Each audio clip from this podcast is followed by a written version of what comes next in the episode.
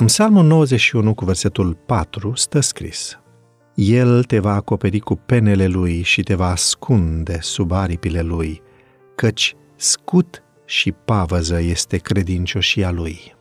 Dacă citești sau asculți acest devoțional singur, deschide-ți palma și privește-o. Dacă ești împreună cu mama sau cu tata, cu soțul sau cu soția, poate cu un copil, privește în palmele lui. Acum când stai și te uiți la mâna aceasta deschisă, te întreb, mai știi de câte ori mâna pe care o privești ți-a fost sprijin pentru a merge mai departe în viață? Mai ții minte câtă siguranță ți-a oferit mâna întinsă a tatălui, ori de câte ori treceai printr-o dificultate în perioada copilăriei? Acum mâinile tale poate au îmbătrânit și nu mai au puterea pe care o aveau altădată. Însă, atât timp cât le mai poți mișca, vei avea suficientă putere de a mângâia fața persoanei dragi și de a o susține. Și totuși îți prezint o situație sfâșietoare prin care m-aș bucura să nu treci niciodată. Nimic nu pare mai dureros în lumea aceasta decât un părinte care vrea să-și țină copilul de mână, care întinde mâna, dar pe care copilul o refuză.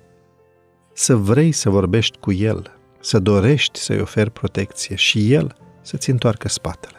Iar dacă ai trecut cel puțin o dată în viață prin acest sentiment, atunci gândește-te câtă durere a simțit Iisus când a spus următoarele cuvinte, citez: Ierusalime, Ierusalime, care omori pe proroci și ucizi cu pietre pe cei trimiși la tine.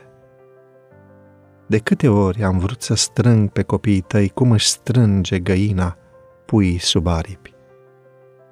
Și n-ați vrut. De ce ai refuzat mâna protectoare a lui Dumnezeu peste tine și peste familia ta?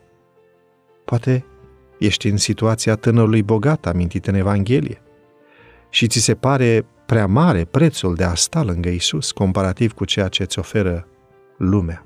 Poate, asemenea fiului risipitor, crezi că te vei descurca mai bine fără tatăl tău. Poate, asemenea lui Iona, crezi că departe de Dumnezeu va fi mai bine decât acolo unde te vrea El.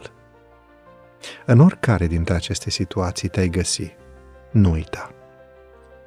Mâna lui iubitoare este mereu întinsă spre tine.